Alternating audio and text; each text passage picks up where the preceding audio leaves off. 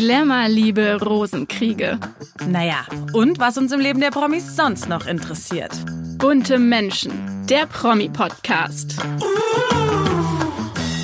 Hallo und herzlich willkommen zu einer neuen Folge von Bunte Menschen. Ich bin Barbara Fischer.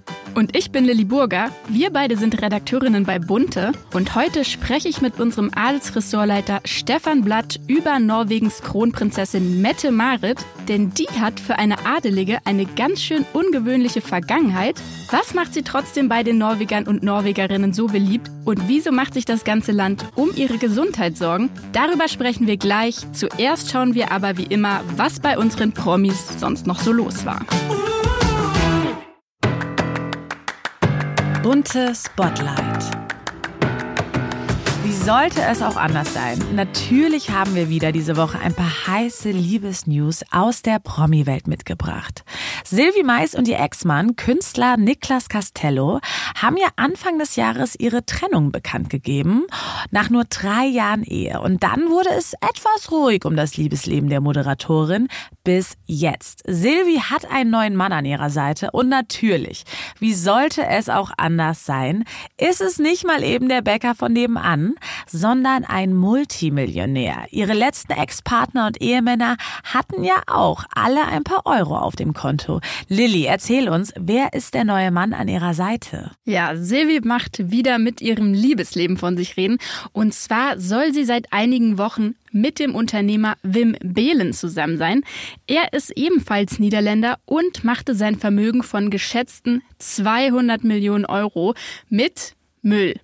Aber nicht, was ihr denkt, genauer gesagt mit Abbrucharbeiten und der Aufarbeitung des dabei anfallenden Bauschutzes. Die beiden sollen sich in Amsterdam kennengelernt haben, als Sylvie wegen ihrem Sohn Damian vor Ort war. Auch Behlen hat zwei erwachsene Kinder. Die Familienplanung ist also für beide schon abgeschlossen. Auch haben die beiden eine andere große Gemeinsamkeit, den Luxus. Beide verbringen ihre Freizeit gerne auf Luxusjachten. Und der 47-Jährige machte sein Hobby sogar zum Beruf und investiert sogar in Superjachten. Da überrascht es nicht, dass er selbst eine 40 Meter Megajacht mit dem passenden Namen Lucky Ass besitzt. Mit der schippert er gerne auf dem Mittelmeer herum. Und wenn er an Land ist, düst er mit seinem 400.000 Dollar Bentley über die Straßen. Ja, ich würde sagen, das klingt für mich nach einem perfekten Match. Und aktuell genießen die beiden Turteltauben ja schon ihre Zweisamkeit auf seinem Boot und zwar direkt vor Palma. Wir sind gespannt, ob es natürlich hier jetzt nur ja, um den heißen Sommerflirt geht oder doch daraus die ganz große Liebe wird. Werbung This is your invitation to a masterclass in engineering and design. Your ticket to go from zero to 60 with the Lexus Performance Line. A feeling this dynamic is invite only. Fortunately, you're invited. Experience the exhilaration of the Lexus Performance Line and some of the best offers of the year on select models at the Invitation to Lexus sales event, now through April 1st. Experience amazing at your Lexus dealer. Für mich gibt's diese Woche aber ein noch viel heißeres Liebesgerücht. Supermodel Gigi Hadid und Hollywood-Schönling Bradley Cooper sollen sich daten. Wie bitte, was bitte, denke ich da? Ich dachte, sie datet Leonardo DiCaprio und er bandelt eigentlich wieder mit seiner Ex, dem Supermodel Irina Shayk an. Was ist jetzt bitte hier los? Ja, es ist wirklich unfassbar. Jetzt sind Bilder aufgetaucht, die Bradley und Gigi gemeinsam im Auto zeigen und wie sie Gepäck ein- und auspackt. Sie sollen ein romantisches Wochenende miteinander verbracht haben. Und was das hin und her ja jetzt wirklich perfekt macht, mit den Wochenendfotos von Bradley und Gigi erleben wir ein Déjà-vu. Kürzlich haben wir erst Bradleys Ex Irina Shayk mit Footballstar Tom Brady im Auto zusammen gesehen. Ja, und Tom Brady ist ja wiederum der Ex von Supermodel Giselle Bündchen. Und die war ja lange Zeit mit Leonardo DiCaprio zusammen. Ich bin ganz ehrlich, ich blicke langsam nicht mehr durch. Das ist wirklich so ein reinstes Liebeskarussell in Hollywood zwischen den heißesten und begehrtesten Singles. Absolut verwirrend. Heute sprechen wir über Norwegens Kronprinzessin Mette Marit. Und da verwundert es natürlich niemanden, dass unser lieber Adelsexperte Stefan Blatt zu Gast ist. Lieber Stefan, herzlich willkommen. Wie schön, dass du hier bist. Hallo, ich freue mich auch sehr, wieder hier zu sein. Erstmal gibt's ja eigentlich auch einen ganz schönen Anlass, dass wir hier heute über Mette Marit sprechen. Sie ist nämlich im Sommer 50 Jahre alt geworden. Weiß man eigentlich, wie die Kronprinzessin ihren großen Tag gefeiert hat? Ja, sie hat im Vorfeld ihres großen Tages sehr bewegende Interviews gegeben, hat so ein bisschen zurückgeblickt auf ihr Leben, hat ihre Krisen und ihre Liebe und ihr Glück offenbart, also sehr offen für eine Reue, sehr ungewöhnlich. Dann gab es eine große Party mit Harkon zusammen, also ihrem Ehemann, der ist nämlich auch in diesem Jahr 50 geworden, also man hat den Hundertsten gefeiert, wie man das halt so macht. Und da wurde aber das Volk eingeladen und es war alles ein bisschen anders als jetzt bei anderen großen royalen Geburtstagen, weil ihr Sohn aus ähm, einer ersten Beziehung, Marius, der kam im Motorrad und hatte so eine Art Hoodie an und alle waren, alle anderen waren aber total gestylt, aber trotzdem hat er super mitgefeiert. Also es waren lustige Tage rund um den Geburtstag und wurde mehrmals gefeiert. Wir hören schon bei Mette Marit ist alles so ein bisschen anders als wie bei anderen Kronprinzessinnen. Sie entstammt zum Beispiel selbst nicht dem norwegischen Königshaus, sondern sie hat als Bürgerliche eingeheiratet. Aus was für einer Familie stammt sie denn eigentlich genau? Ja, sie stammt vom Land. Die ähm, Eltern haben sich früh getrennt, äh, haben sich scheiden lassen. Der Vater hatte nie wirklich Geld, Er hat dann auch später versucht, so ein bisschen wieder Vater von äh, Meghan Markle, mit seiner Tochter Geld zu machen und Geschichten zu verkaufen.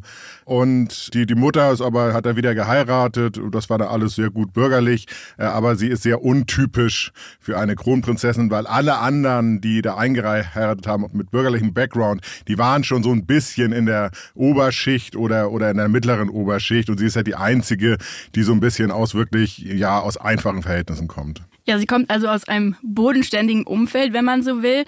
Aber dann kam der Tag, an dem sich für sie alles veränderte. Sie traf den norwegischen Thronfolger Hakon.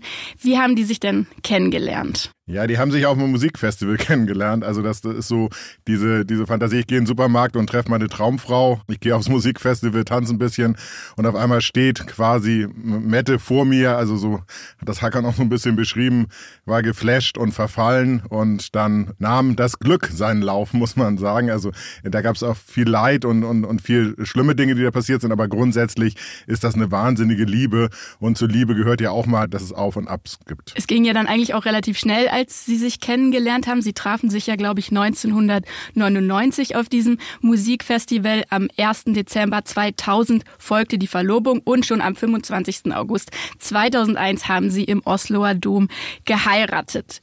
Trotzdem, so schnell es auch ging, verlief es wahrscheinlich nicht so leicht, denn wir haben schon gehört, sie war eine bürgerliche, also kam aus ungewohnten Verhältnissen. Aber wie ist es denn im Vergleich zu anderen Königshäusern? Ist man da in Norwegen sowieso ein bisschen liberaler, was die Herkunft der eingeheirateten Ehepartner betrifft? Ja, sie hatte es ähm, etwas leichter, weil es war so, als ähm, Hakons Vater, König Harald, sich verliebt hat in Sonja, das ist auch eine bürgerliche gewesen.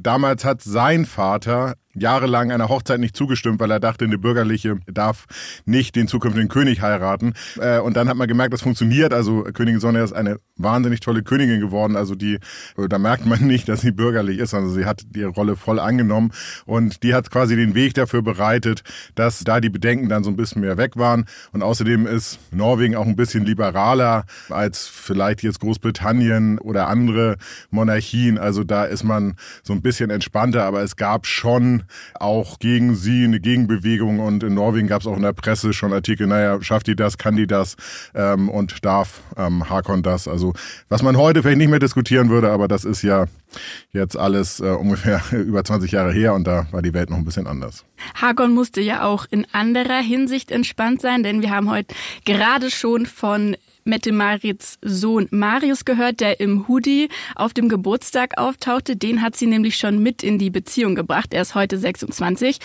Und es gibt ja auch noch ein anderes pikantes Detail über Mette Marit. Man wusste, dass sie einen, sagen wir mal, ausschweifenden Lebensstil vor der Beziehung pflegte. Was waren denn die größten Kritikpunkte an Mette Marit? Von der Presse, aber auch vom Volk vor der Hochzeit? Mette Marit äh, hat eine sehr bewegte Vergangenheit. Sie hat Drogen genommen. Ein Freund von ihr wurde wegen mehrfacher Straftaten verurteilt.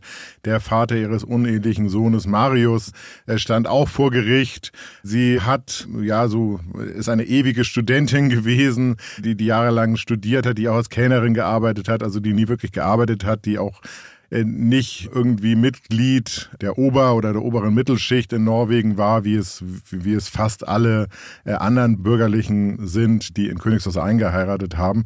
Also sie es war wirklich ein Sonderfall. Und beim Volk war das so, dass man gesagt hat, schafft sie das? Also kann sie das? Ist das jetzt nicht vielleicht irgendwie, weil es ja mit der Verlobung und der Liebe und auch alles sehr schnell ging? Ist sie dafür geeignet? Hält sie das durch? Ist das jetzt nicht nur ein Strohfeuer, was, äh, was dann verbrannt ist und, und irgendwie nach zwei Jahren sagt sie, nee, am Kronprinzessin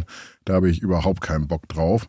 Äh, und die Presse hat halt die ganzen Skandale ausgeschlachtet. Da wurden Fotos von ihr verkauft aus der Vergangenheit, wie sie mit raspelkurzen Haaren da sitzt, wie sie irgendwie auf völlig bedroht auf der Couch sitzt, wie sie, wie sie kifft. Also da wurde alles rausgehauen, was man nur negativen Sachen veröffentlichen kann.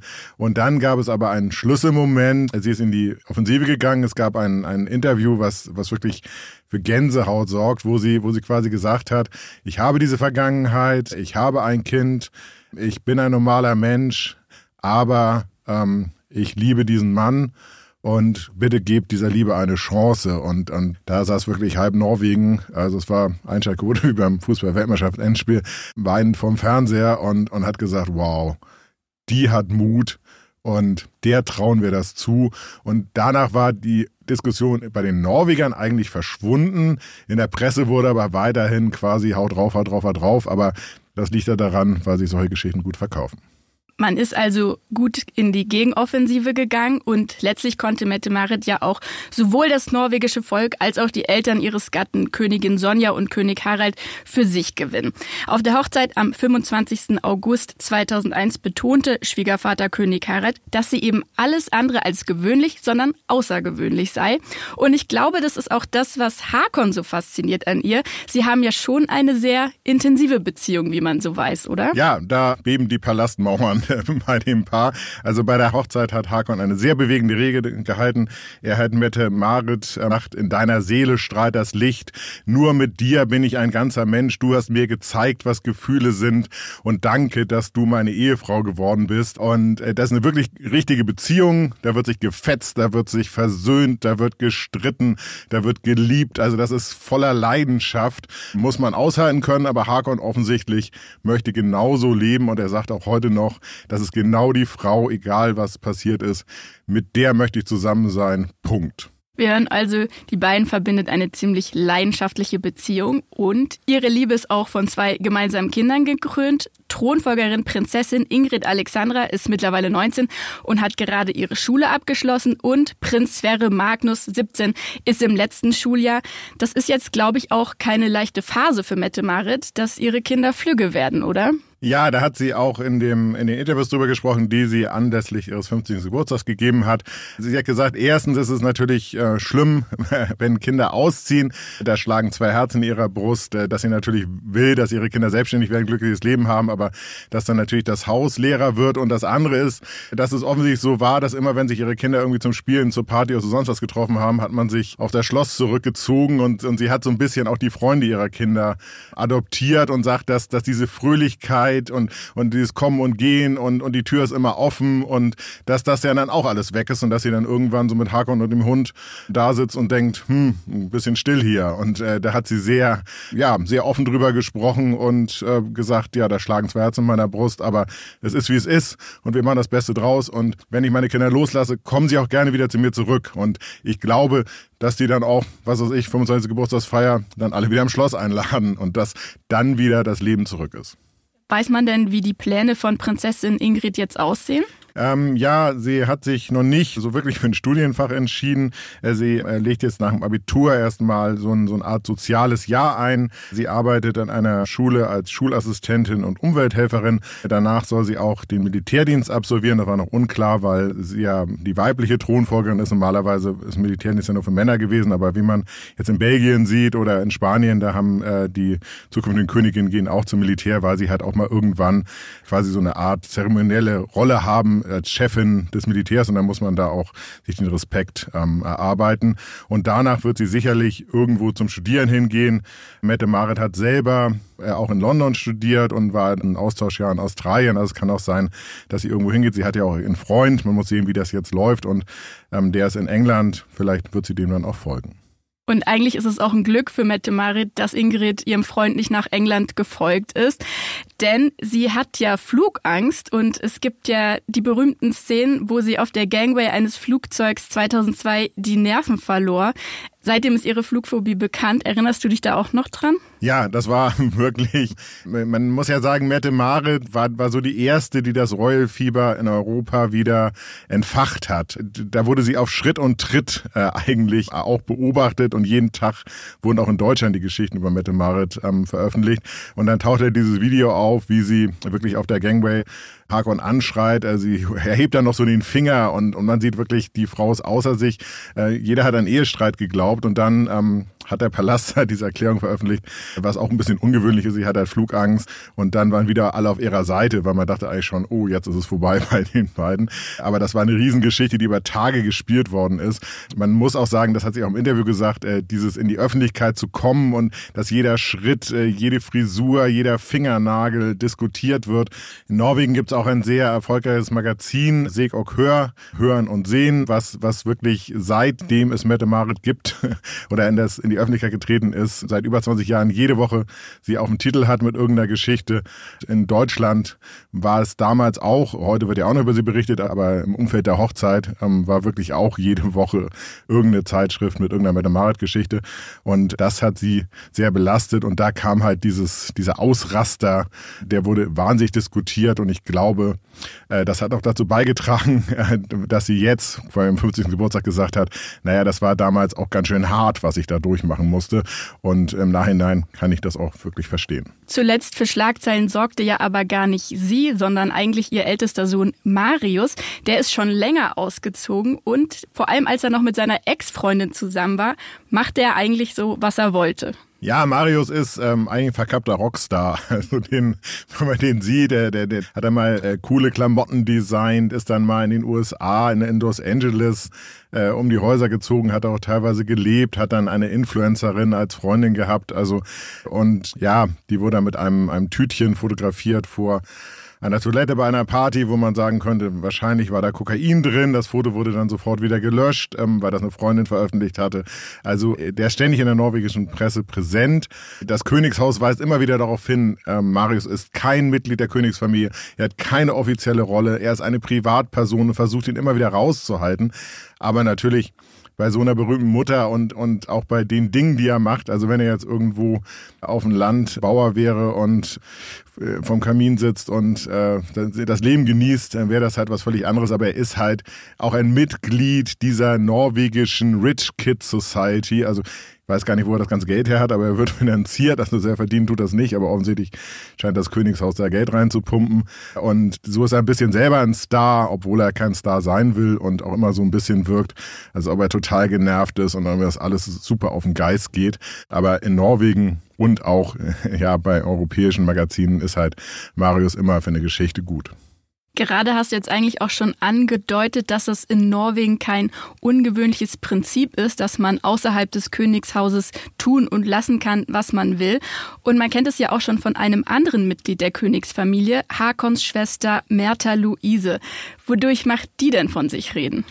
Ja, Männer Luise ist so ein Fall für sich. Also das ist meine Lieblingsprinzessin, äh, weil die, die macht einfach, ähm, ja, die macht, was sie will. Also die hat angefangen, die glaubt an Engel und Trolle und hat dann so eine Engelsschule aufgemacht, wo sie, wo sie das lehrt. Dazu muss man sagen, dass in Norwegen jedes Kind erklärt bekommt, dass es im Wald Trolle gibt und dass da Engel fliegen. Also das ist jetzt nicht, ist so ein bisschen esoterisch, äh, Esoterik natürlich drin, aber in Norwegen hat das, haben Trolle eine andere Tradition als jetzt in Deutschland. In Deutschland würde man sagen, alle verrückt.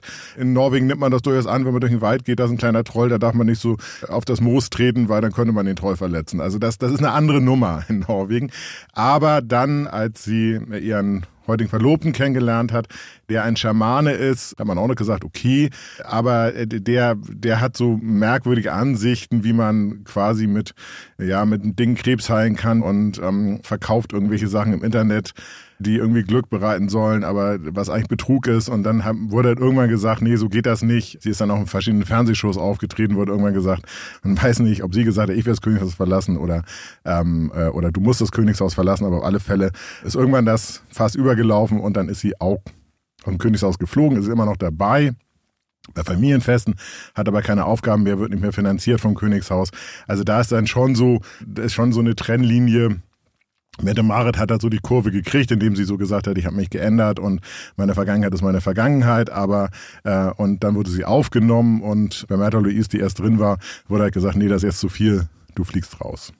Weiß man denn, wie nahe Mette Marit und Märta Luise sich stehen? Also gehen die zusammen Trolle pflegen oder macht da jeder sein eigenes Ding. Ja, Mette Marit ist, ist nun mehr so ein Kopfmensch. Also sie liebt Literatur und, und sie liebt die Schönheit und so. Also der kann man mit Trollen nicht so kommen. Aber sie ist, sie ist mit Mertolise gut befreundet. Es hat sich vielleicht so ein bisschen, weil Mertolise immer so ein bisschen mehr in diese Esoterikwelt abdriftet. Ja, so ein bisschen hat sich das vielleicht auseinander äh, dividiert.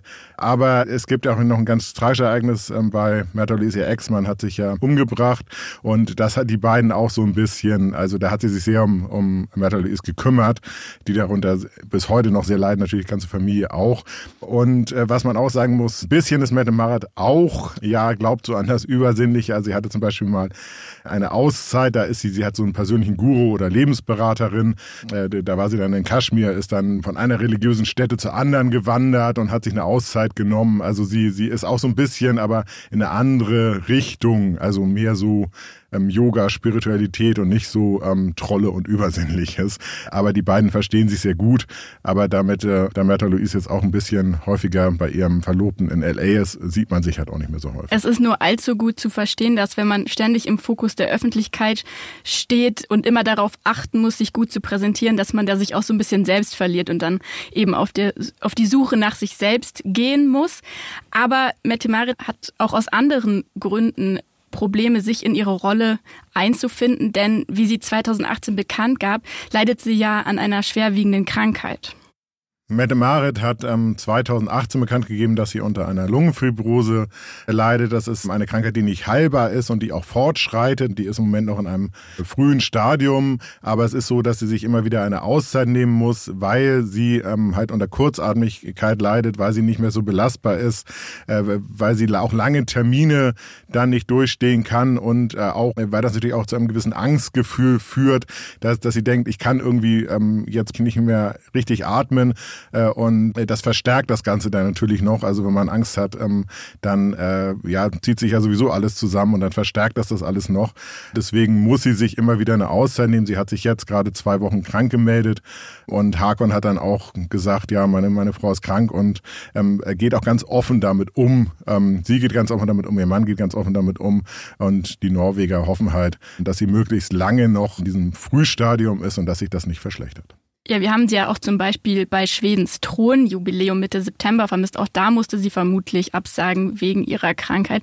Aber ich glaube, ihr eigenes Volk, auch die Norweger, die nehmen ihr das nicht übel. Also sie, sie scheint sehr beliebt zu sein, oder?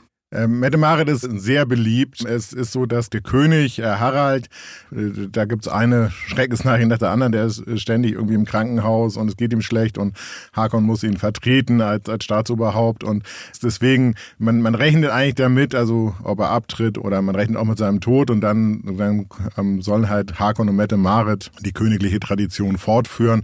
Und, und deswegen, man sieht sie halt schon jetzt als Königin und nicht mehr so als Kronprinzessin, weil weil sie auch schon sehr viele königliche Aufgaben übernimmt.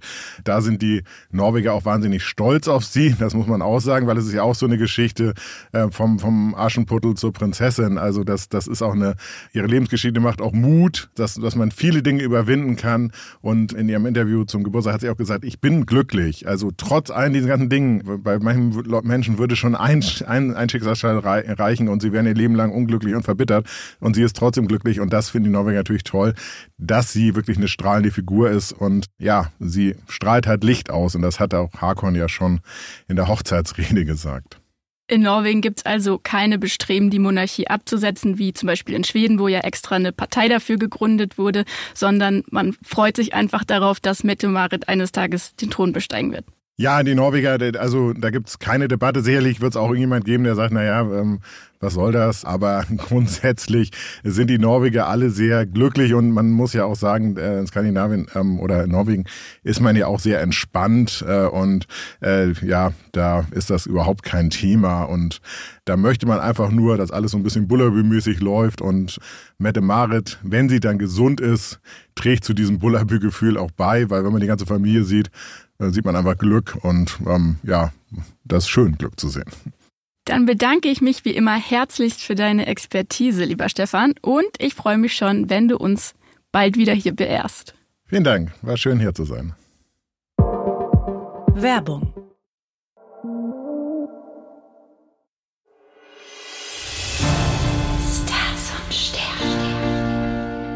CSU-Politiker Markus Söder ist als Ministerpräsident von Bayern wiedergewählt worden.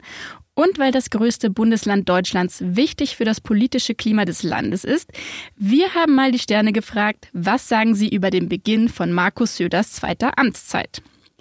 Der kernige Franke wird am 5. Januar 67 und ist damit von Sternzeichen Steinbock. Und für die heißt es diesen Monat, Mars gibt einen kräftigen Motivationsschub. Nichts gefällt Steinböcken daher gerade besser als zu arbeiten. Auch Kollegen zu motivieren und ein produktives Arbeitsklima zu schaffen, fällt ihnen gerade sehr leicht.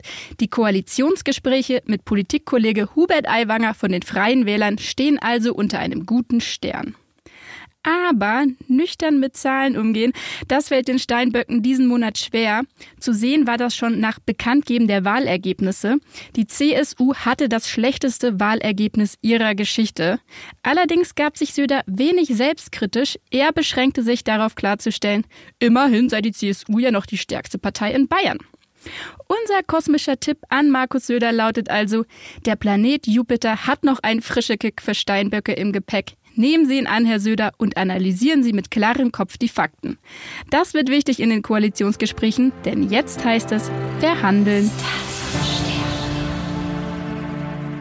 Das war's auch schon wieder mit einer neuen Folge Bunte Menschen. Wir hoffen, sie hat euch gefallen. Abonniert uns auf Apple Podcasts, Spotify und Co., damit ihr keine Folge mehr verpasst. Und hinterlasst uns unbedingt eine Bewertung, da würden wir uns mega drüber freuen. Und wenn ihr Anregungen oder Wünsche habt zu einem bestimmten Thema oder vielleicht auch zu einem Gast oder einer Gästin, dann schreibt uns gerne entweder per Mail an buntemenschen.burda.com zusammengeschrieben oder per Direct Message an unseren Instagram-Kanal an bunte-magazin. Wir freuen uns auf nächste Woche. Bis dahin. Tschüss. Jeden Donnerstag. Bunte Menschen, der Promi-Podcast. Und wir haben noch einen Podcast-Tipp für euch. Es wird ein bisschen spicy und nur was für HörerInnen über 18. Bei Oh Baby, dem Podcast für besseren Sex, quatschen Leo und Josi nicht nur wöchentlich über ihr eigenes Liebesleben. Mit ihren Folgen rund ums Thema Liebe und Partnerschaft wollen sie auch das Sexleben ihrer HörerInnen auf ein ganz neues Level bringen. Egal ob eine liebevoll recherchierte Folge mit spannenden Gästen oder in einem heißen Quickie in dem die beiden HörerInnen Fragen beantworten. Hört unbedingt mal rein. Oh Baby findet ihr überall, wo es Podcasts gibt.